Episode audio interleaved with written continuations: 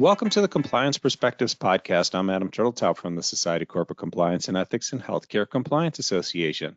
Joining us from Nashville is Adam Balfour. Adam is the Vice President and General Counsel for Corporate Compliance in Latin America for Bridgestone Americas. And today we're going to be talking about their celebration of Corporate Compliance and Ethics Week. First, Adam, thanks for joining us and welcome back to the podcast. Thanks so much for having me, Adam. Really glad to be here again. Glad to have you again. Let's talk about what you guys have been doing. Bridgestone Americas, you told me, has been celebrating Corporate Compliance and Ethics Week for several years now. How have you evolved the program over the years as you've gotten it out and into the workforce? Yes, so our Ethics and Compliance Week, we've probably celebrated it now. I think this was, last year was the 7th consecutive year, so this would be the 8th year in a row that we've had this. Our approach, it's changed over time, and I think really what we've tried to do in the last few years is intentionally cut down on the number of events that we're holding during the week, but really to make sure that those events that we are holding, we really excel when we put them on. So really our week, it kind of boils down to, we have a survey that goes out to our employees about a month or so ahead of the week, so that way we can get feedback, we can get how our employees are feeling, so we can incorporate that into some of our discussions. Then we've got some different panels that we have, 2 different panel discussions we have. And then we've got some other fun things as well, like a Leading with Integrity Awards or Bridgestone Compliance Battle Royale as well. So definitely changed over the years, and I think we'll continue to change as well in the future. Well, and I definitely want to talk about a couple of things you mentioned. So let's talk about some of the programs that you've kept that make the week special there. You just mentioned the Leading with Integrity Awards. Can you tell us how that works? Yeah, so this is something we came up with a few years ago, and candidly, this is probably one of my favorite things about our program. And I think, we all know that disciplinary corrective measures, those are important, right? Those are a key part of an ethics and compliance program. But I don't think that ethics and compliance has really leaned in enough into incentives. I think partly because of that, I think a lot of ethics and compliance programs really have, I think, a pretty bad brand. And I think that's a shame. And I think when people think of ethics and compliance as heavy, as you're just getting people into trouble, it's hard to make it engaging. So what we did, I think, with our brand to try and change that, and also just to really celebrate and recognize, those leaders, managers, and supervisors who are really, I think, that the key first ingredient of our program. How do we celebrate those people that are being proactive, who are really setting the gold standard? And so we are we're a 50,000 person company in the Americas. Not surprisingly, right? I don't know everyone in our organization. So what we did was we opened it up so teammates could nominate any leaders, managers, or supervisors that they work with, who they really think were deserving to be considered for one of these prizes. And it's great, right? Because I don't know everyone. And so there were some people who were nominated who I knew, and I knew what they did to support the program. There were some other people that I knew who they were, but I actually didn't know, like, wow, these people are really doing a lot to support our program. And then there were just a lot of nominations as well, that people that I didn't personally know. And it's just great to hear that even though I don't have a personal relationship with them, they're supporting our program, right? The message is getting through. So what we did was, once we got those nominations, we actually created a cross-functional panel to decide the winner. So that was another way in which we engaged leaders, some pretty senior leaders going through the nominations and picking 5 or 6 winners. And then what we did was, during our leadership panel, which the first year we did this, it was our CEO and one of our external directors. They announced the 5 winners on a call with, it was about almost 1,100 employees on the call. And I think that is probably the greatest impact, knowing that the CEO knows your name and knows it for good purposes or good reasons, I think really has a huge impact. And so it's something that is very cost effective. We hand out, some trophies, but people really like it. And I honestly just like celebrating when people do a great job. Well, and that's great that you're doing this because, one, as you said, there's not enough incentives out there. People haven't really made the investment as they have in the whole discipline side of things. But secondly, virtue should be its own reward, but it isn't always. And it's nice for people to see that there are rewards for doing the virtuous thing, even if it is just a public recognition, which often can be more important than a thing that you would hand them. It's, you know, knowing that what they've done has been recognized, and as you said, by senior leadership up to the CEO. Now speaking of senior leadership, you also conduct a panel with your senior leaders. What do they discuss, and who typically would listen in on this?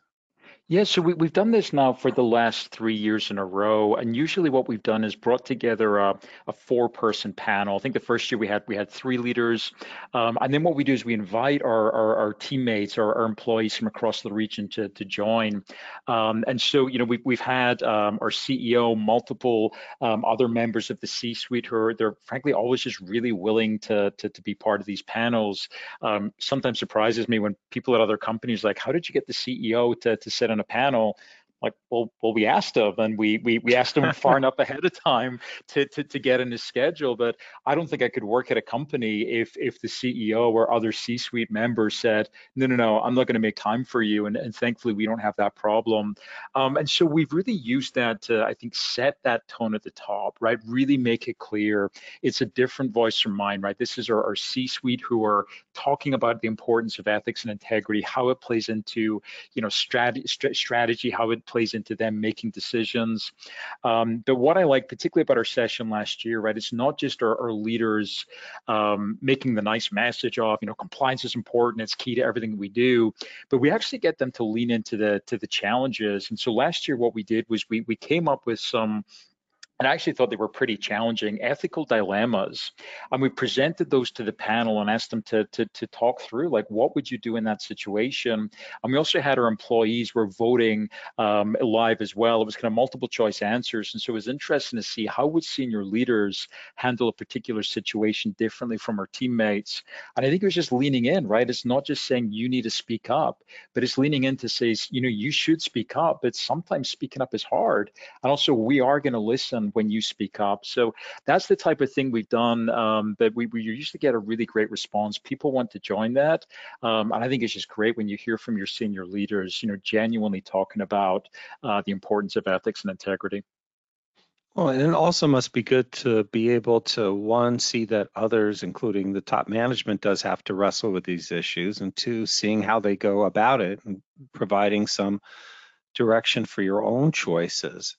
Now, speaking of sort of making your own choices relative to your own life, you also use contemporary culture to trigger conversations, which I love, since that makes things more approachable and much closer to home. Tell us about how that program works. Yeah, so I think there's the traditional, you know, training and communication, and we've tried to really shift our mindset away from that to much more learning and engagement. You know, I think we've all sat through trainings that don't result in learning, right? We've all received communications that just don't have the impact or the same impact as their intent.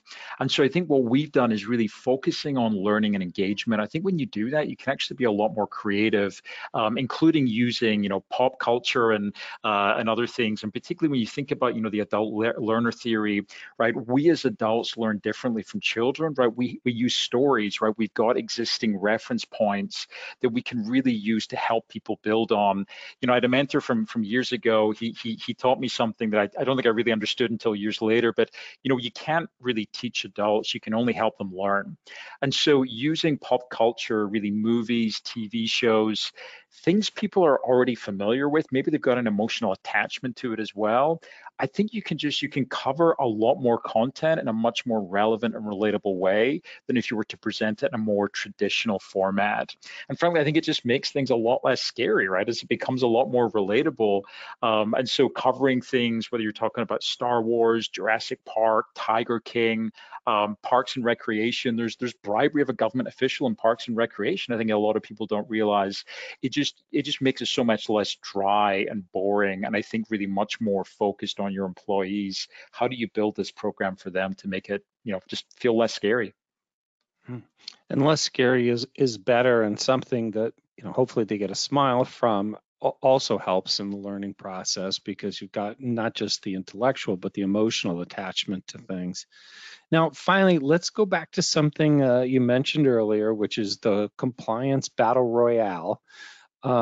I'm curious to know what that is. I assume it's not the compliance team fighting it out or the whole office fighting it out against the compliance team, but what is it exactly? Yeah, thankfully it's not everyone just fighting against us, but you know, this is one of these events that we call it the Bridgestone Compliance Battle Royale. It truly takes a village to put this on. It is a lot of work, but I think the engagement we get from people is just been tremendous. So, you know, really what we wanted to do was how do we change how people see and feel and experience compliance? So we came up with the Battle Royale concept. And so what this is essentially is it's a 4-day contest during our Ethics and Compliance Week. We have 16 different departments. We put them into a bracket. We seed them as well. And there's 5 questions. It's a daily eliminator style rounds where the winner of each round, we take the top 5 scores and we use an online tool that will give you points based on if you get the question correct and also if you get it, who gets the question correct in the least amount of time. And so people get very competitive about it. They get very excited. The first year we did this, you know, I did want to be a little bit provocative, right? We're kind of pushing the boat out. So we came up with the tagline, compliance isn't about peace and love, it's about winning a war. Candidly, I thought it was so provocative. I thought, you know, some people might have objected. Only one person did, but I think it actually was quite engaging because people weren't used to that branding from ethics and compliance.